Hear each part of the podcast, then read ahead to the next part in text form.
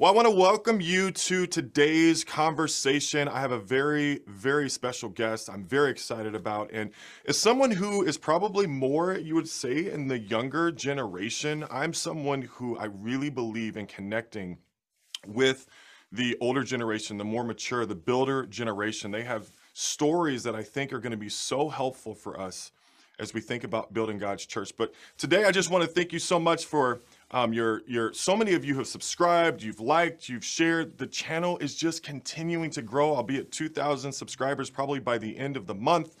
And I literally, literally could have not done it without you. So thank you so much. And what we're going to get into today is this aspect of grief. Grief is hard, and you need guide rails. You need a light for your path. And it's one of those things that if you don't have a solid way to work through it, you can get lost in loss.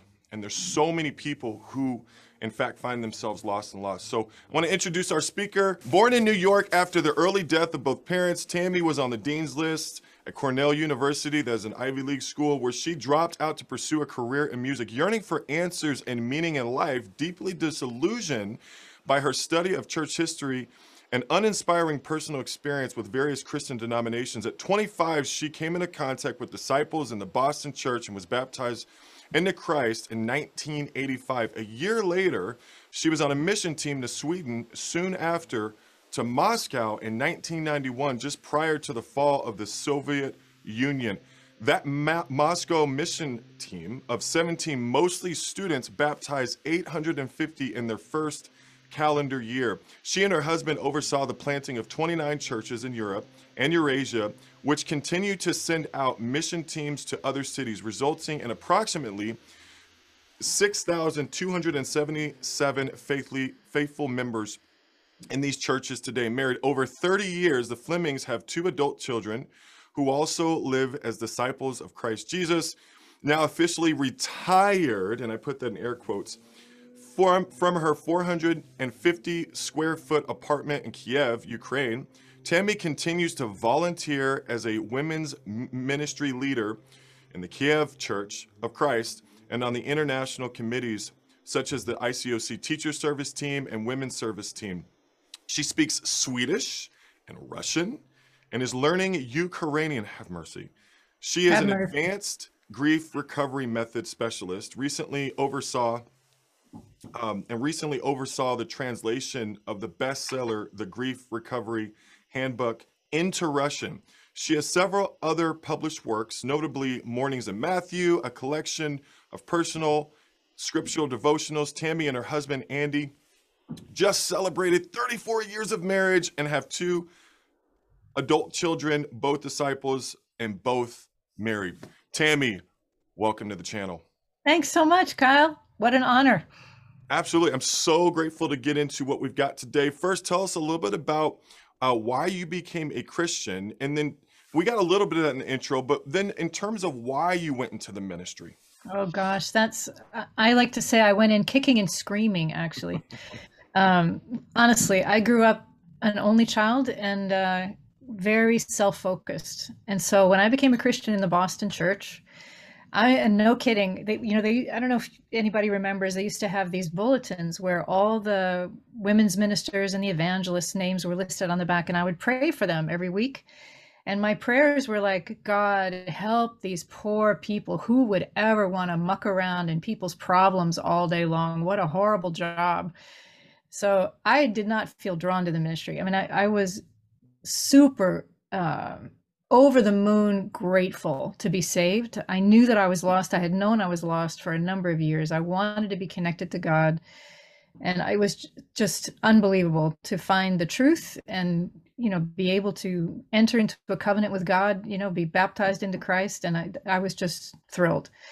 Um, but I, you know, was a particularly selfish Christian. So, how'd I got in the ministry is a miracle, really, because what happened was I, I, um, started dating Andy Fleming as an evangelist. And that was a miracle, honestly. I mean, I was, in all seriousness, I was drawn to him because he could answer these incredibly difficult questions. He had started reading the Bible when he was a really young person, like eight years old, and just had it just poured out of him scripture and common sense and the ability to explain these really difficult controversial questions that i I feel like I'd been asking. I was only 25 but you know you think you're so old when you're 25 I think I had been I felt like I'd been asking these questions of people and getting you know contradictory answers everywhere. And my poor mom had just died. She also really wanted to find God and knew she had to be baptized to be saved. She'd been reading the bible and hadn't just kind of ran out of time so that was weighing on me too right? That i know you don't you don't have forever. And so i just was so drawn to him and uh really he really stood out. And so when it became clear that he was amazing you know willing to consider having a relationship with me more than just friends you know i thought oh my gosh i can't if this is if this is from god if this is this then I have to be all in. And so he was on his way already to plant the mission team in Stockholm, Sweden. And so I I don't know why these crazy people in Boston offered me a shot, but they did. Um, and so I went on totally green, totally inexperienced, nothing to commend me whatsoever except the faith of those who sent me, and joined the mission team uh, in 1987. And the, I feel like the first five years of my life in the ministry, God was just wringing the selfishness out of me, just, you know, wringing it out of me. And uh, I mean, I was all in. I, you know, all I did was ministry. You know, I'd evangelize nine to five. We'd have, you know, Bible studies all the time with people. So I, you know, I was learning, but it didn't feel like that for a while. I just felt like God's God's thumb was on me, and you know, I just felt like nothing's happening, nothing's working. It's just all so hard. And but somewhere around year six, around the time we planted Moscow, I kind of caught up, I think, with my chronological age. I was 31 then.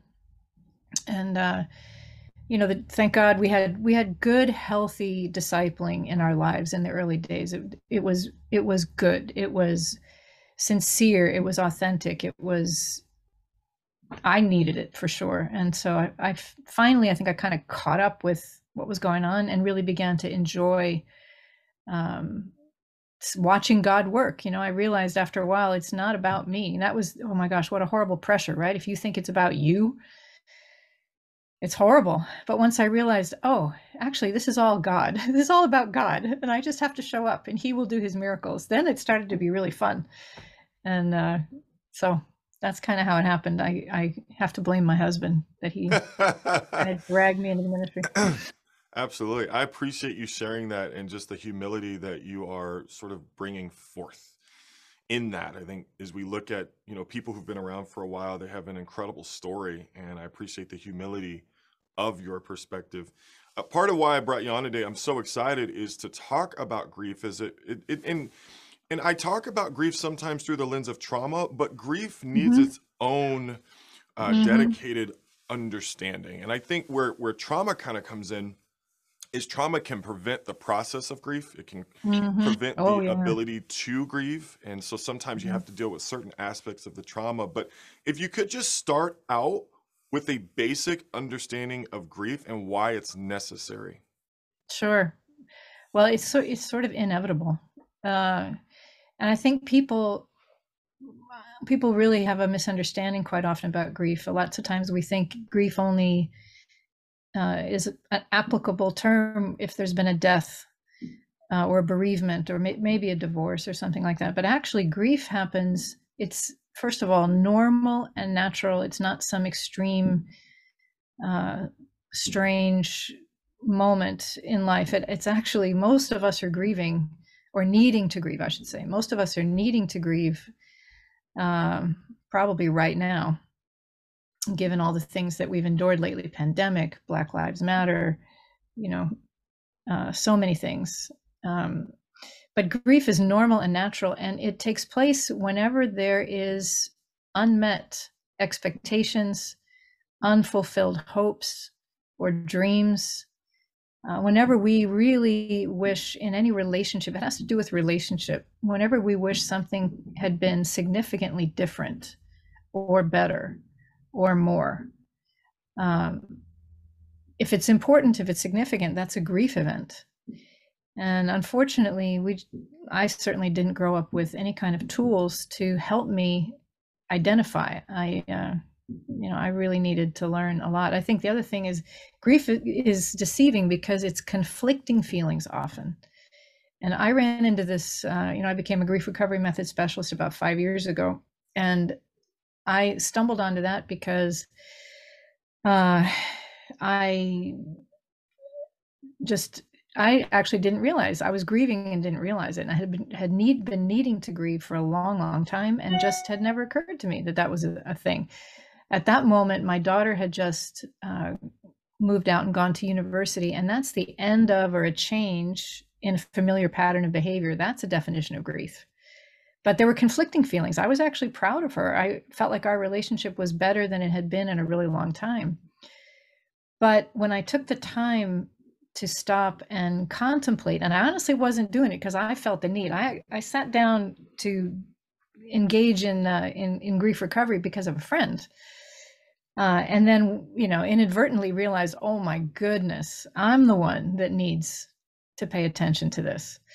And the thing that I discovered then was actually I had so much, so many unresolved feelings in my relationship to my grown daughter most of which in that case for me this is just very subjective so i'm not projecting on anyone but for me so much guilt and regret in my life with her. Why? Because i realized as i was doing this exercise that you do in the grief recovery method um, i realized that i really wasn't emotionally present for most of her well for a lot of her life why wasn't I not emotionally present? Well, I was physically present, but I wasn't emotionally present because I was always worried about the past or worried about the future.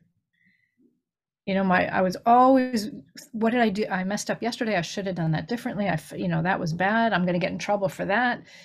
You know, just all of this self-focus and fear and worry and anxiety. And I miss being with her. And made a bunch of mistakes that I really regret. Every parent does, right? That's nothing new but had never dealt with it, just kind of steam churned through it and got through and passed on. And now she's gone. Now she's moved out. It's over. And what do you do with that? You, I know I can't change the past. I'm super grateful for so many things about her and her life, but there's this unresolved negative energy, right? That I didn't even uh, realize I had until I sat down and asked myself, took time to contemplate and asked myself some questions. Is there anything in that relationship that I wish had been different or better or more? And all of a sudden, you know, are there any unmet hopes or dreams or expectations? Stuff started to come into focus, and I realized, oh my goodness, I have a lot of stuff that I just wasn't even aware of. So I don't know if that helps Absolutely. as a beginning place, but that's kind of how I got into it and a little bit about the basic definitions of grief. A couple things that I really like that you said. First of all, grief can be about transition and it's Absolutely. about honoring the both and. I really like the conflict that you just brought up because that conflict throws people into a tizzy.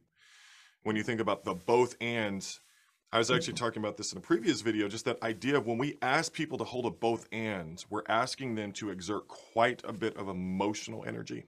Mm-hmm. And so that both and of, of celebration and loss mm-hmm. is a mm-hmm. part of grief. It's it's not just one or the other. And so I, I think that what you've just shared is really important for our listeners is they're thinking mm-hmm. about grief because we can mm-hmm. look at grief from the wrong lens from yeah. the beginning if we don't understand that there's two parts to it. I really love what you just shared about that. Mm-hmm. That's true. What is, I think one of the things that a lot of people need and that's helpful for them is kind of like what are the steps? If you could give us kind of the 10,000 foot view of what the yep. grief recovery process looks like, that would be awesome. Yeah, I sure can. And uh, it is amazing how God has created us uh, in the last couple of years, especially, I feel like I've come to appreciate so much more some of the things I've taken for granted. Things like why does God give us confession? Why is that important? Um, prayer, meditation. What is the, you know? Why? There's we know that God is our healer. We know that God is our refuge and our strength. Uh, but sometimes, you know, it's we know all these things, but it if, we're grieving or needing to grieve, it can be sometimes when we hear um, those time tested truths from the scriptures that are, and they're always true, right? God never tests us beyond what we can bear.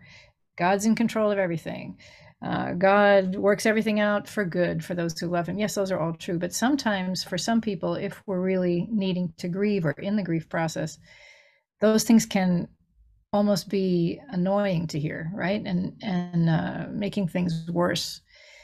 And so, I, I would say the ten thousand foot view. It's it's um, being able to come to God uh, with specific things in our specific expressions that have not been expressed before um, that are you know things like i'd said before things that we wish had been different or better or more unmet dreams hopes expectations that we actually can voice and share to god. You know psalm uh, 62 says my soul finds rest in god alone. And that's really nice but how does it find rest? You know that's verse 1 later on in verse 8 it says my soul i pour out my soul to god well when i first discovered the grief recovery method i i couldn't pour out my soul to god i was very superficial because i hadn't taken the time to contemplate and slow down and ask myself what really happened in that very you know my first experience with my relationship with my daughter later on i realized my goodness I, even though my father died when i was 12 uh, and I felt resolved about that. I wasn't aware of anything unresolved or unspoken. But if you think about it, you know, even when a uh, a relationship ends physically, spiritually, emotionally, it can continue. You know, as a young girl, I had expectations. I expected my dad, if I ever got married, to walk me down the aisle. Well, that didn't happen. Right. And so those things can come back. And even trauma, you know, trauma, I think often about uh, you know a loss of safety a loss of trust a loss of idealism those are those are significant losses. Well what do i what do i wish had been different? Sometimes we're so so in a hurry to rush through appear strong uh, you know trust god count our blessings look on the bright side you know be a good christian in this way soldier on be strong for someone else. And those are all those are noble things and those are it's both and those are true and sometimes we need to do that. But if we don't take the time, which actually in the scriptures, the Bible instructs us that there is a time to mourn, there is a time to be silent. Uh, you know, Jesus's first comments in the in the Sermon on the Mount uh, were what? Blessed are the poor in spirit. Blessed are what? The meek. Blessed are those who mourn and uh, and yet I certainly didn't value. I didn't live that way. I didn't value that. You know, if it, there was a reason to be sad or to mourn, I would rush through it, right? And missed so many lessons. I think about uh, you know God is really in the pain. He has so many things to teach us. There's nothing to be afraid of there. So I appreciate you sharing that. I think there are there's so much wisdom to what you just shared. I, I think the word that immediately sticks out is this this concept of permission. hmm That that what people really need to begin the process is permission. And what I hmm really like about what you just shared is that this is built into how the Bible is even structured. hmm It's built into the Sermon on the Mount. It's built into hmm how God has built us and what it hmm means to be human. In other hmm words, if you're going to be a human being versus being a robot, grief hmm is going to be a part of that experience. And we see it in Yep. Jesus' life. To your point, during Jesus' days on earth, he offered up cries and petitions to the one who could save him from death. It's this is, if you look at, I mean, Jesus, he was a man of many sorrows. And so That's when right. people maybe shut this part of them off, uh, there's probably a bigger concern that it's i mean they're shutting off a big part of how god has designed them and that's that's kind of what i'm getting from you Yeah, and it's about getting honest about that and discovering that because God sees everything, right? He knows the secrets of every heart, but I don't always know the darkness that's in my heart. But then it's not just about getting open about it with God and voicing it. It's then it's about directing it into forgiveness. Forgiveness for myself, which was my case with my daughter, right? Mostly, or forgiveness for another person since we know from you know we those of us who are believers we know that the basis of our most important relationship our relationship with god it's only possible in forgiveness right and so it's interesting every other relationship too it god demands forgiveness. Uh, that's what our it, it's such a, a cost and a sacrifice for us to forgive someone who's committed a crime against us who's traumatized us. It's such a jesus thing. It's what god has done for each one of us and yet it's so incredibly hard. Uh, if the other person especially is oblivious or not uh, you know not gonna give us any kind of satisfaction or understanding but we still need to for ourselves for our own health we'll never be free of our own pain if we're not able to let it go in forgiveness. And speaking that out sometimes you know it's so funny i've more and more have discovered how uh, easy it is for myself and others to think i've forgiven somebody or mistaken or, or mistaken what it is right? That uh, in grief recovery you learn it's impossible to feel something that you haven't done yet and so sometimes people like wait yeah, they wait around for the feeling, right? Or I want to forgive, but I just don't feel it, or I want to forgive, but it's just not appropriate, or the other person doesn't get it, or whatever. I am in full control of this actually. I can I can take the step just like Jesus did. You know, in Luke 23, he's on the cross and says, when things are terrible, he's got nails in his arms, he's suffocating. It's agony. It's horrible. I cannot even imagine. And that is when he says, Father, forgive them. They don't know what they're doing. And after that, things didn't get any better. His situation did not improve. The insults continued, the ridicule continued. It wasn't about that. It wasn't about, okay, I'm going to forgive them and things are going to get better. It was just he, he chose, he decided. And so interesting that he coupled it with a, a really deep teaching for us. I forgive them. They don't know what they're doing there wasn't this con- condemnation of and you're a complete you know evil horrible group of people but i forgive you anyway. No no i forgive you and you you don't know what you're doing. So incredible so incredible. I think i think what you've just mentioned on the i mean we would call it on the just the church side. We we can we can talk about these things and this is why i've got you on because it, part of this is a very complicated process. And and here here's what i mean by that so for me, I study the theological side and I also study the, the psychological side. On the psychological side, one of the things you've got to do, like, so when I have someone come in and we need to do some real work, deep work on some stuff, the first thing I've got to do is I've kind of got to give them a floor. Like, you know, I think about a big dark room and if I'm not careful, I can say, hey, let's go into this room and I can push them in and they're just free falling. Mm-hmm. And so to give them a floor mm-hmm. sets them mm-hmm. up for success. Mm-hmm, and I think right. as you think about the success, there's a scaffolding or there's this structure that says, hey, we're not asking you to go in a room where you're just going to fall in the darkness.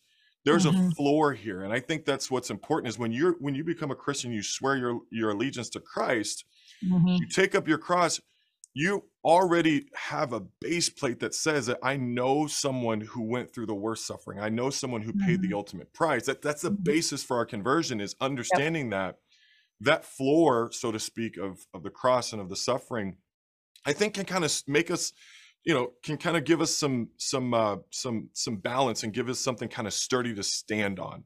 And so I mm-hmm. think that's huge as far as just the idea of giving someone a floor. I think the mm-hmm. other aspect that's important is that idea of safety. And this has been mm-hmm. something that has been coming up in many of my videos is as you look at the process of trauma, healing, grief, whatever the journey is, safety is primary.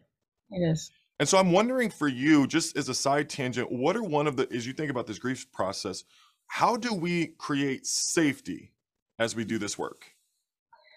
Well, it's interesting. Um, I think that it's got to be done when it's really between ourselves and God is the most important relationship, right? God is is our safe place. He really is our safe place, and so um, there's an awful lot of. Um, I think when we try to resolve some of our pain with people, and they themselves have not uh, been aware of the fact that maybe they have some unprocessed, unresolved grief and relationships, what can happen is, and I'm, I definitely notice this with myself, and I see it all the time, that very well meaning people, we just don't have the emotional fortitude or spiritual space or you know strength to just hold a place for someone who needs to lament who needs to be honest about the pain in their heart. What happens is people can take it personally they get defensive they react they start to respond intellectually and actually it's an emotional grief is an emotional thing. It's not a rational thing. Mm. that doesn't mean it's not true. It's just it's not rational. And when when a well-meaning person comes along and tries to apply some kind of rational um, support you know comfort whatever it's it's the wrong tool for the job. You know in grief recovery we talk about how the, the job we have here is to paint a wall to take care of a broken heart uh, is paint is like painting a wall. But sometimes instead of handing the person a paintbrush which would be the appropriate thing we hand them a hammer. And a hammer is a great tool. It's a fine tool. It's a great tool. We love that. But if you ask me to paint a wall with a hammer it's going to take me forever. I'm probably going to do a terrible amount of damage to the wall. It's going to be an awful mess. And you're going to frustrate me in the process. So just hand me a paintbrush. and then That's we'll good. do fine, right? In in nonviolent communication and conflict resolution, they have this, you know, adage feelings first, facts follow. And it's very hard for us sometimes to take care of people's feelings when they're really ugly or they don't you know it, again if i have not done my own personal work and taken care of myself and i boy this was true for me someone comes along and you know is really upset about something i don't have the space i can't hold that space for them because i and what i try to do then is just make them feel better. Let me make you feel better.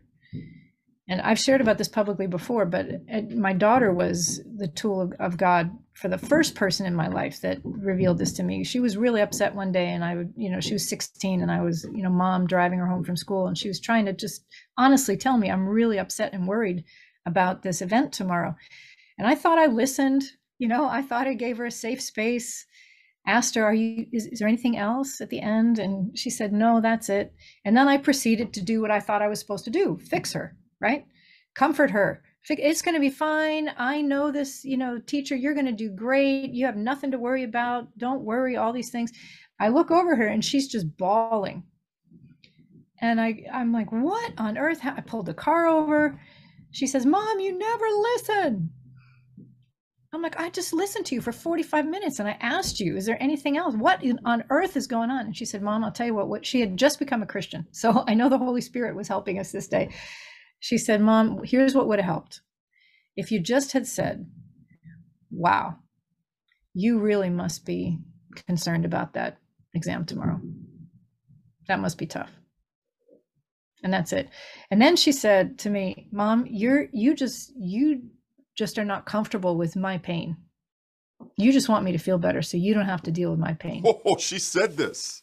She did. And, and then here's the kicker. A couple of days later, I got the exact same lesson from a dear sister uh, in our ministry who was uh, enduring some very serious mental health challenges and uh, really serious. I went to visit her, and she said to me very nearly the same thing you know, feeling I it's my job. I got I'm the minister. I've got to get here. I'm you know, open the Bible. Come on, let me strengthen you with Scripture. Right? The Bible is always true. It always works. Let me you know, faith comes from hearing the Word. You need faith. Let's go. And uh, I mean, I was gentle, and I was I, she's my friend, but she looked at me and she said, "Tammy, you know what? I cannot listen to this today. I need you today to climb down in this pit with me and sit with me. Ooh. Tomorrow I can listen to your scriptures, but today Ooh. I just need you to sit here in the pit with me."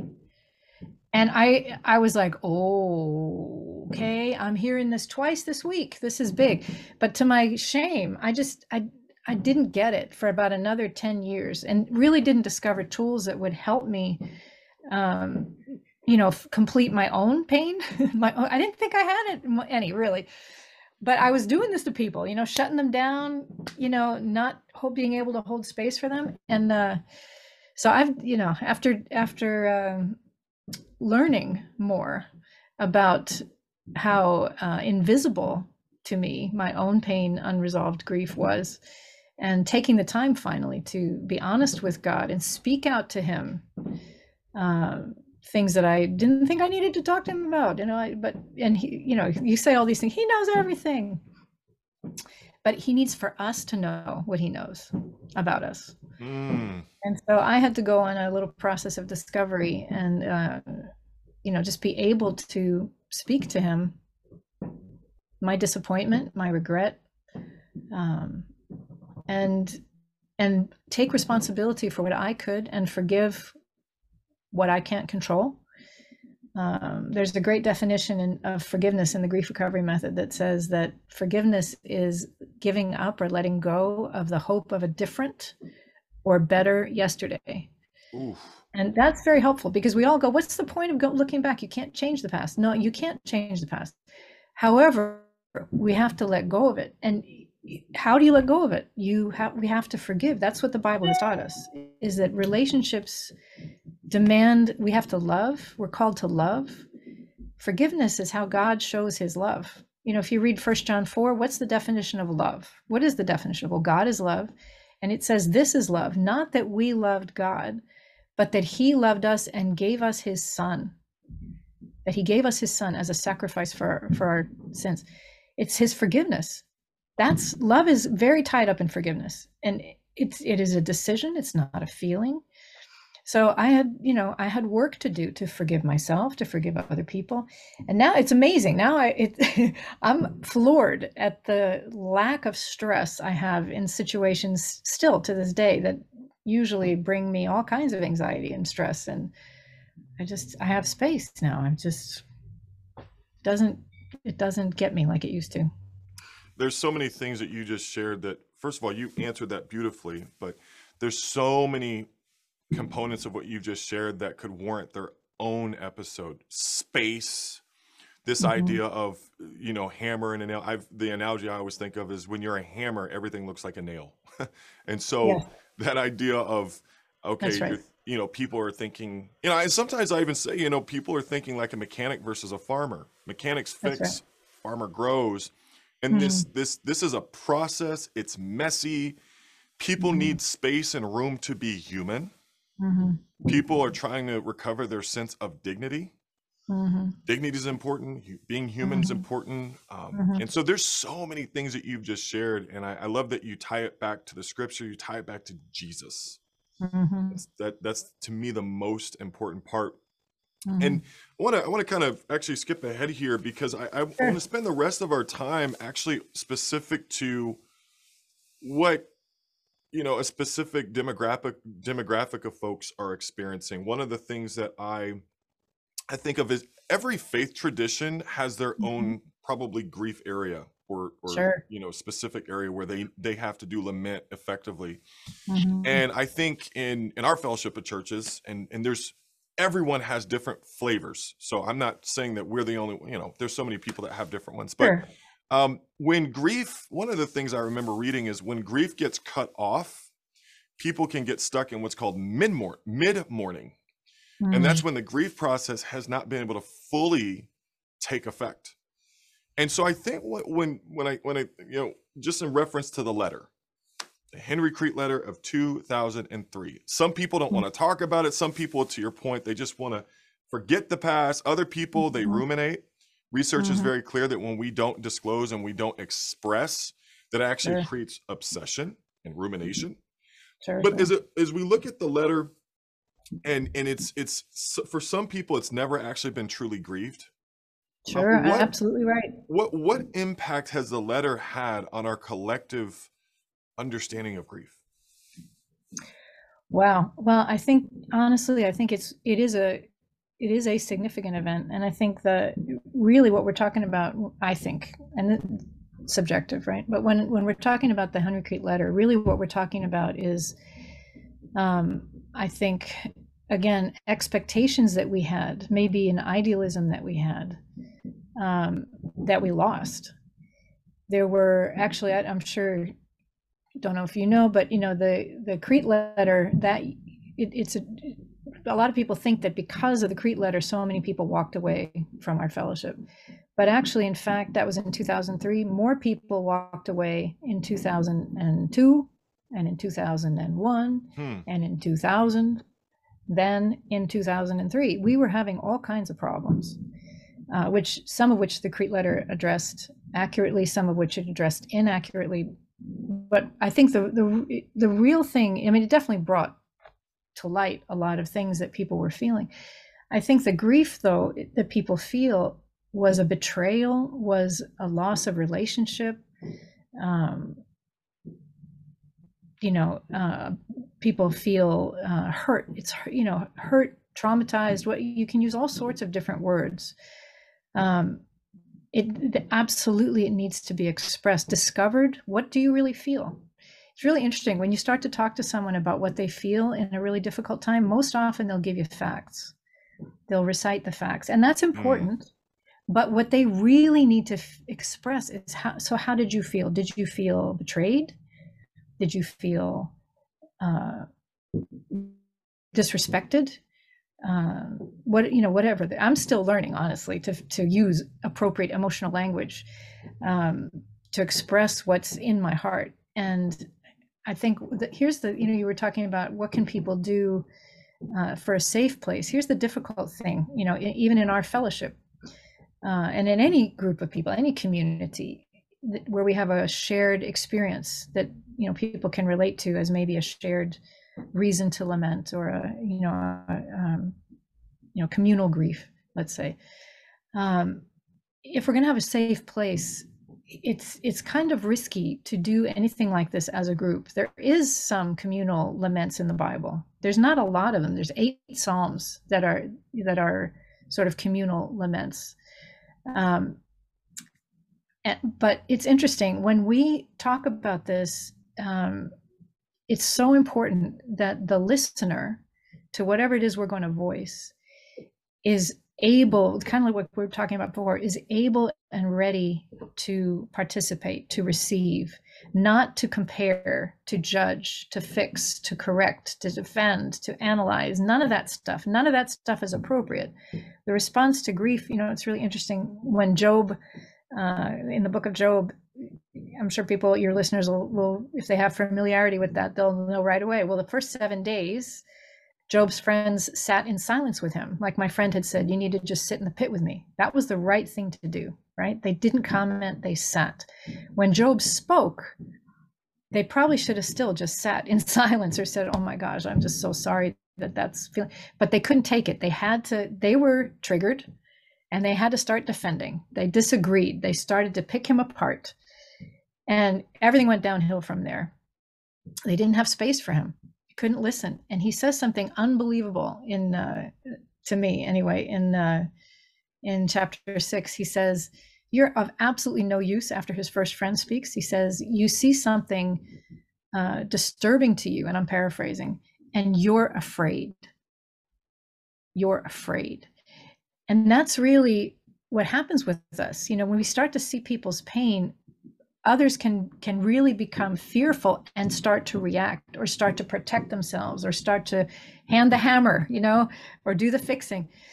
And that's why it's really a risky thing i think sometimes for us to think about a group lament or a group process because we just have to really be certain that the group we're in doesn't contain uh, you know a bomb that's going to go off if we are really going to be honest because it can be ugly. It can be really disturbing. Um, i heard of a really wonderful um, process in a one of our churches where they had a um, they set aside a night uh, in, in the recent past called untold stories. And they set it up really well and just had uh, little rooms. It was on zoom and set up rooms on Zoom with a moderator uh, just for people to tell their untold stories. And that was it. I mean, there was no, you know, if they had been prepared ahead of time, and it was that was a safe place. That was that from all reports went really well. Nobody, you know, uh, nobody got hurt again by that but that that is the risk if somebody's not careful. That's why the the you know public forums and trying to deal with our grief on social media is really not a great idea i don't think because there are enemies out there. There you have no idea what condition people are in when they receive your truth. And uh, it's a, a great way to get traumatized again you know by not being careful about our our the group that's listening to me, if I'm really going to try to process my grief, I've got to really know that I'm in a safe place, as you had said earlier. I really appreciate what you've just shared because there there is lament gone wrong. Yeah. Like when I think of uh, the the reaction to the letter. So let me back up. So with trauma, Yeah, it's not just about what happens; it's about what happens next. Most times, person gets violated, someone gets molested, and the thing that happens next when you go and work through the trauma is typically the worst part about it. So Mm, I told someone and they didn't believe me. Let's say when it Yep. comes to rape and molestation. yep, yep, yep, yep, yep. The next part, let's just say we put we have a witch hunt and we go looking for people who are the culprits of our collective hurt. Mhm. Well, unfortunately, that what then kind of happens for them is that there's this other side of trauma that is experienced by those individuals. Mhm. And so when you look at the best way to do lament, you've got to stay human. You have to understand, first of all, what it means to be human, because as we look in Lamentations 1, as we look in Isaiah 31, it's very clear that Isaiah and Jeremiah called for their enemies not to be made lower than they are, but to be made as they are. So even if you have revenge, even if you have, you're harboring, you know, resentment, Mhm. there's still an aspect of I'm not asking someone to be lower than me. And I think in a lot of these communal lament forums that went awry, there were, was a lot of dehumanization that was occurring. So, in other Mhm. words, how do I do lament and still do humanity? Yeah. And that is missing as you think about when people come, because trauma makes us less human. Yep. Trauma is anything that makes it kind of strips us of our humanity. So when I come and I'm broken and I come into this collective environment, Mhm. but my understanding of of uh, I'm raw, I'm going to come across in a way wherein I'm not the part of my brain that is able to be a little bit more integrated, a little bit more Sure. stabilized. That's not in the room, and that's Nope. not in the in the community right. at that point. So Yeah. I think everything you've just said is important, and I think social media. I think you, you you're going to run into trolls. Sometimes in social media, you just have people. Social media can be a very dehumanizing place. Yeah. Very traumatizing. There and it, it's just and you have reenactment after reenactment. Everything you're saying, it just it makes so much sense. I think you you answered that so well. So let me ask you this because I, I think this is very important, and you dropped some knowledge on us too as it relates to when things blew up. Everyone kind of looks at 2003 with the letter as that was the atom bomb, and you're like, no, mm-hmm. no, no, no.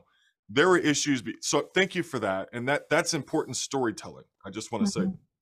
Let me ask you this, as it relates to folks who almost feel phobic of talking about the history and the past. Okay. We see from research, okay, folks who don't want to revisit the past typically get stuck in it. It's it's a Mhm. it's a really bad idea to create these these zones in our life where we just don't go there. These, Absolutely. you know, and and so what do you what do you have to say to folks who who just want to move on and they don't want to consider the past? Mm. Wow, that's a great question. You know, the sad thing is, I, I don't think we can. Dealing with grief is an awful lot like, um, you know, for us in our, in our, we come from an evangelical tradition, right? We believe that uh, sharing the, the good news is good news. And it's really sad when you can't convince someone that you really love that it would be a really good idea to investigate how to become a Christian, how to get into Christ, how to be, you know, the whole idea of being saved. Um, it'd be a good idea to do that at some point. And yet some people just don't want to do that. And unfortunately, we can't force them. As much as I would love to wave a magic wand and say, you will have the desire because I love you and I don't ever want to be separated from you. I want to be in heaven with you. Yep. Um, it's kind of the same way with this with grief work with you know understanding of being willing to go back and face some things. I mean i i can say that uh i'm sure there for every single one of us there are painful relationships that have some incompleteness to them you know things that we have not expressed um that really should should have been expressed that need to have been expressed that would have been incredibly beneficial both for ourselves and for the other person if they could have learned from it. Uh, things we should hear from other people that we need to learn from. I mean that would in an ideal world that's what we should be able to do right? Some people unfortunately are just not there. And we can't we can't force them to do that. So i really think that's again where our personal relationship with god comes in where we we have to be able to be at peace and content with god and allow him to do this work that's beyond us. We can't we can't force another person to be willing unfortunately to grow or to change. Uh, no matter how clear it is to us that it would be such a, a blessing and a benefit we, we're just not given that power. And so it's more prayer it's fasting it's patience. Um, and god is the one you know it's his kingdom. He's the one who's more most upset about all of it. And yet it's even it's you know it's amazing. Even though he is all these horrible things have happened to us he still says things like you know god is within her zion. She will not fall. Uh, the kingdom is unshakable. And we sure feel like it got shaken and is shaken now and is fragmented and fragmenting. And you know we have all this panic. And yes yes we need to be concerned and need to you know be all in and wholehearted. And yet um, god is not afraid uh, or worried i don't think about he knows we're gonna you know it's he's gonna somehow somehow even with all of our horrible uh, lack of understanding and stupidity and sinfulness and evil heartedness and lack of forgiveness and all this stuff somehow he still is going to work all things to good. Um, and that's not, you know, I'm not not saying that to minimize anything or make anything less painful for anyone, but I know that he, uh, some he's it's we're not done. We're not done at all. There's uh, there's lots of work, lots of good reason to still have faith and hope and and to continue to love each other and have patience and hope that we will get it. We will understand. The person will come around and be willing to do this hard work and have this conversation and go look at the past. So. I appreciate that. There's a couple things that you you shared that I, I really I'm glad that you shared, which is that this is God sized to some extent. Mm-hmm. I'm just kind of repurposing mm-hmm. your words a little bit, but that, yes. that this is a God sized problem and you know, when we look through scripture, scripture is is very clear that the story is very messy. As you look at Israel and as you look at the New Testament and what's going on in the churches, you look at Corinth, it's messy. Very much and yet, so. And yet God still says that they belong to him. Like we are messy. God God knew what he was getting himself into as a dad. and and so just that idea that God is not surprised and God is not unconcerned not I think sometimes we can sort of wipe the we, we have to kind of wipe the image of of people that hurt us off of the face of God. And it's very difficult when you've been through a trauma because a part of the brain that kind of does threat is just an overdrive. And it sure. can see things all the time, even when they're not there. Um, and so anyway, I just appreciate that. And I think so so when I when I when I've got people who reach out to me, and there are many, and you've had many people reach out to you. Uh, you and Andy have been in some very privileged, very sacred spaces where some really important conversations have been had. I think one of the things that people they want is a sense of accountability. And even when you look at what's going on with the politics and you look at social justice, is that that we, uh, people are trying to hold everyone accountable for everything all at the same time. And whether it be the letter, whether it be what's happening with social justice, people want that sense of justice. And, and I think that that includes accountability. And when people don't feel like there's certain people, forget about a witch hunt. We're not talking about that. But when there's certain people who are allowed to stay in power or they have some sort of, you know, religious authority and they're not willing to, to face the past, then they don't feel safe. Because sure. they're like, you know what? who's going to hold this person accountable and how can i feel safe if this person isn't being held accountable now i think that those situations are extremely exceptional i think for the most part if you're in ministry now you probably have a, the right heart you just do um, that being said i think people want accountability and then to your point they start demanding it and that's where we got to go to the prophets in my opinion because the, the call for justice okay then that that's going to mean that it also begins with us too hmm As we see in the New Testament, let judgment begin with the family of God. So I, I hmm just I want to just ask that question about accountability, not just as as it relates to the letter, but in, in many different areas. People want accountability. What what are your thoughts about that that desire that people have? That's a deep question, and and it, amen. I think it it makes perfect sense. Um, you know, going back to sort of the group uh, lamentations in the Bible, you know, Lamentations three, it says, "Let us examine our ways and test them, and let us return to the Lord." And I think we've got to start with being accountable ourselves. Have I forgiven? Um, I, I think if if I've forgiven, then it mean it doesn't mean forget. Doesn't mean forget. Doesn't mean it minimizes. Doesn't mean it condones what the other person has done. It doesn't make it okay in any kind of way. It doesn't mean we forget. Doesn't mean we stop fighting for justice. But it actually it makes me more patient because I'm free now. I'm not held hostage by the other person's lack of understanding or refusal to engage. Um, I'm I'm free. I'm at peace because God and I have, you know, God is protecting me. God is my shepherd. He's my healer. He's my rock. He's my refuge. I'm in His presence. He's with me, and He's the one who's going to, if I fail here and my voice is not heard and I'm not able to, you know, whatever it is, be some kind of help in changing process, changing systems, improving accountability in the particular situation I'm in. I mean, sometimes sadly it fails, right? You give all your best efforts and it doesn't work. And uh, you know, sometimes people there's no shame in, you know, saying, you know what, I can't do the fight this fight anymore. I'm gonna move or I'm gonna, you know, I gotta go take care of myself now. I've tried my best. There's no shame in that. This is God's church. And you know, we everybody's got to make that decision for themselves. You know, it's uh it's interesting. Sometimes um, people begin a fight, a, a wonderful, uh, perfectly, you know, admirable, noble fight for change, social change, really as a response to uh, a grief event.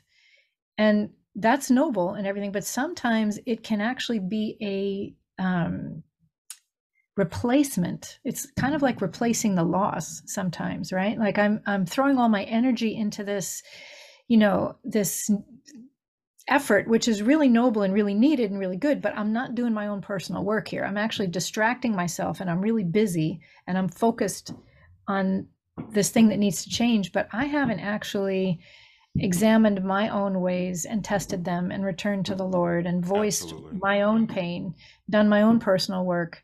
And so it's really unsatisfying. And i actually i'm not real effective then in my interactions with the enemy or my my traumatizer because mm-hmm. I'm edgy. I'm you know, I'm I'm picking a fight all the time rather than Jesus on the cross saying, "Actually, you don't know what you're doing. I forgive you because you don't know what you're doing." Let's talk about that. You know, we come across sometimes more because you know exactly what you're doing and I'm furious with you because you you're deliberately doing this to me, you know. Jesus came to the point where he said, "Look, you don't know what you're doing." Yeah, And so it's so in, it's interesting you say that. I actually mentioned this uh, in my last video that when you so trauma research when you look at the the perception of the perpetrators typically what you have to deal with the the perception of the perpetrator typically is that they are omnipotent that they are all knowing Mhm, and that's what you see in lamentations that's what you see in jeremiah and other lament text that mhm, addresses lament is that there's this perception of okay there's god and then there's everyone else. Even our perpetrator was human and to and i love what you're saying about forgiveness. Forgiveness humanizes the perpetrator. And that is the mhm, mechanism that we have to have a key that unlocks to your mhm, point in order for us to be free. And I, you just mhm, you said so many things that I, I love which is that we get our, our vengeance that can kind of be what we focus on rather than the grief.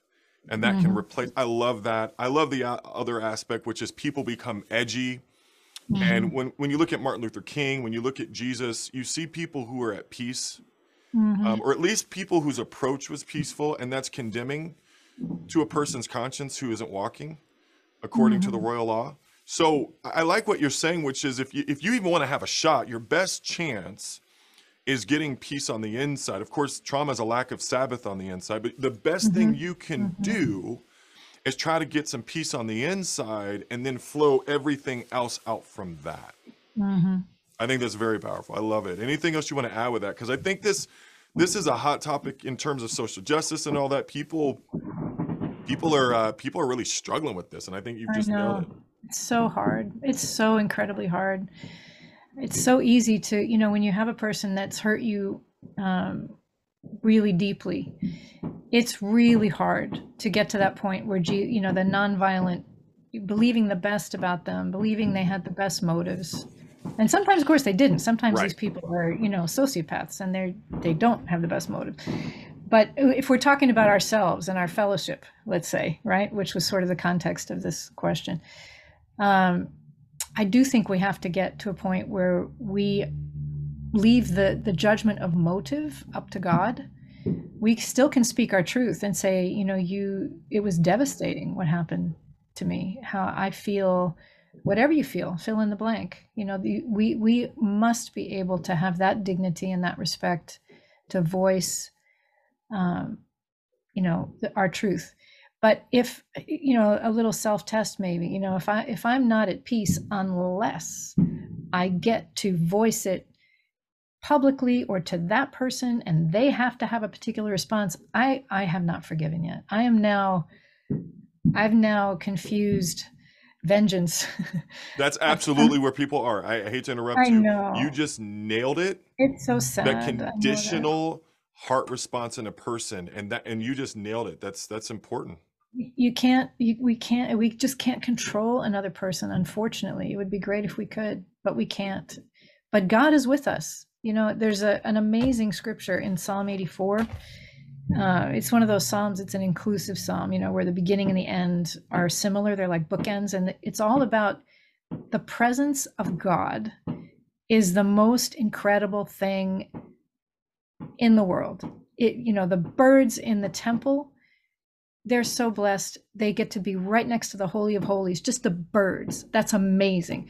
And the end of it is if I can just be a doorkeeper in the house of God, right? I, I can be at the farthest corner, as far away from, you know, the, you know, what's considered God's presence, and that's great. I, God's presence is the thing. And the middle of the psalm, it says, Blessed are those who have strength in you, who set their hearts, they set their hearts on pilgrimage, on the journey, not on it. Once you get this, once this person understands what they did to me, once they understand, once we get there, then it'll be okay. But God is actually present in in the pit in the middle of it all even in the mess in the lack of understanding in the conflict in the disappointment in the grief in the trauma god is present right then. He's he didn't go anywhere. He's there. And it says blessed are they who have set whose strength is in you who have set their hearts on pilgrimage wherever you are in the pilgrimage. As they pass through the valley of tears they make it a place of springs. And i can't help but think of you know jesus who talked about springs of living water will flow you know from my hearts the autumn rains also cover it with pools. They go from strength to strength. And so you know it it's we've got to be okay. We've got to do our own personal work be responsible ourselves. Whatever that takes you know i've i've found the grief recovery method is the best thing i've found that makes sense. You know it has a start it has an end it has concrete steps. Anybody can learn. It's not hard that you can you know do it in a quiet time. It doesn't you know it's not rocket science but it works. But whatever it is the goal is that we just are honest we voice our truth to god in a safe place and we forgive. And people can be open but if they don't forgive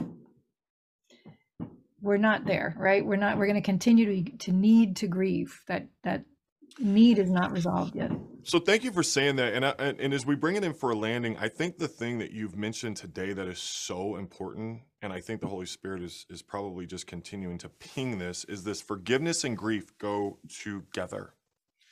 And so that that process of forgiveness, if people if for if for people that's murky, and you feel like you don't know how to put handlebars on that that process of Sure. forgiveness, it sounds to me that people are going to be indefinitely stuck in their grief, which is incredibly concerning because when people get stuck in their grief, it creates even more trauma, not just in their Mhm. lives, but also in other people's lives. And so this is a big this is a big deal. This you think about all the types of things, bombings, terrorism, Mhm. attacks, people who are lost in their loss. And and when you think about a lot of the attacks even that we're seeing, we've seen through the years, Mhm. is there's a lack of forgiveness. That, Yep. that's a missing ingredient in so many of these Yep. situations. And actually, it's just the opposite. Actually, if, if I get this forgiveness thing right, I I am never stuck in my grief because I can do this with God. Right? Mm-hmm. I'm free. I'm a free agent. I choose. I choose to let go. And no matter what you you can say to me, no, I don't. For, I, I don't want to have a relationship with you. I don't get you. I don't care. I'm never going to be accountable the way you want me to be. Nothing's going to change. I'm going to continue to be mm-hmm. exactly the way I was. I can say, I forgive you. Doesn't make me. It doesn't. I don't feel any better. well, you may not trust me. but I. Oh, I'm not going to trust you. Yeah. All right. Well, absolutely. I'm not going to trust you. No way. So what I'm hearing you say is that when you forgive someone, that doesn't mean that you trust them. No, no, no, no, no. Think about the the the proverb that says uh, the simple, um, no, the prudent. Sorry, the prudent see danger and take refuge, but the simple keep going and suffer for it. You you don't be stupid and keep going if you see a dangerous person or someone who's not listening to you and not you know not meeting you, not loving you, not willing to work with you, not understanding. You know, don't be simple. Don't be stupid. You don't trust that person again but if mm-hmm. you if and if you're prudent you see danger and you take refuge from that person but you can still forgive them Yeah. otherwise you walk away with this resentment that eats you up Absolutely. Yeah I thank you so much. Let me ask you as we get ready to to to close, are there any announcements, anything you'd like to share with with our listeners? not really i mean the only thing i would say is uh, you know there's a wonderful women's website icoc women's website womentoday.international that uh, is all volunteer and it's a website we created by and for icoc women uh, not in any kind of way to be exclusive, but just to sort of, you know, I realized a few years ago, if I wanted to find my sisters online, I don't know where even would know where to look. Absolutely. So we can find each other now pretty easily, and uh, you know, give one another a, a place and a space to share uh, and speak and have resources there easily. So that's an exciting ha- thing I'm excited about. Oh, Um, that's really it. There's nothing, nothing more. But awesome. thank you, I appreciate that. And I'm glad that you guys have that space. I feel like women deserve and need a space where uh, things can be addressed and, and, and people can get resources and so forth. So anyway, I'm really grateful for that. You have been an answered prayer today, Tammy. And I feel like in terms of what you've shared, I feel like it lands, it, it it feels like it lands intuitively. Like there's something that we don't need a college degree. We don't need to be an expert, a podcaster to understand what you've shared with us today. And what you've shared with us today is something that is action guiding. Like I, want to encourage our listeners if if whatever you've heard today and the Holy Spirit's causing you to feel like I need to act, please please uh, put yourself in a position where you start to take some of those initial steps and, and start to get free. And so I just want to thank you. I want to say what I say to all my guests. We are with you and God is for you. Mm, thanks, Kyle. Well, if you've listened through the entire video, which some of you do, and you listen to many, many times, I want to thank you for continuing to help me to build the ministry that God has invited me into. This is this is not my ministry. I've just been invited into it. And so I'm grateful for your support. You are becoming a part of my ministry. I have incredible guests coming up, like I had with Tammy today. So please continue to listen, uh, and I will see you next time.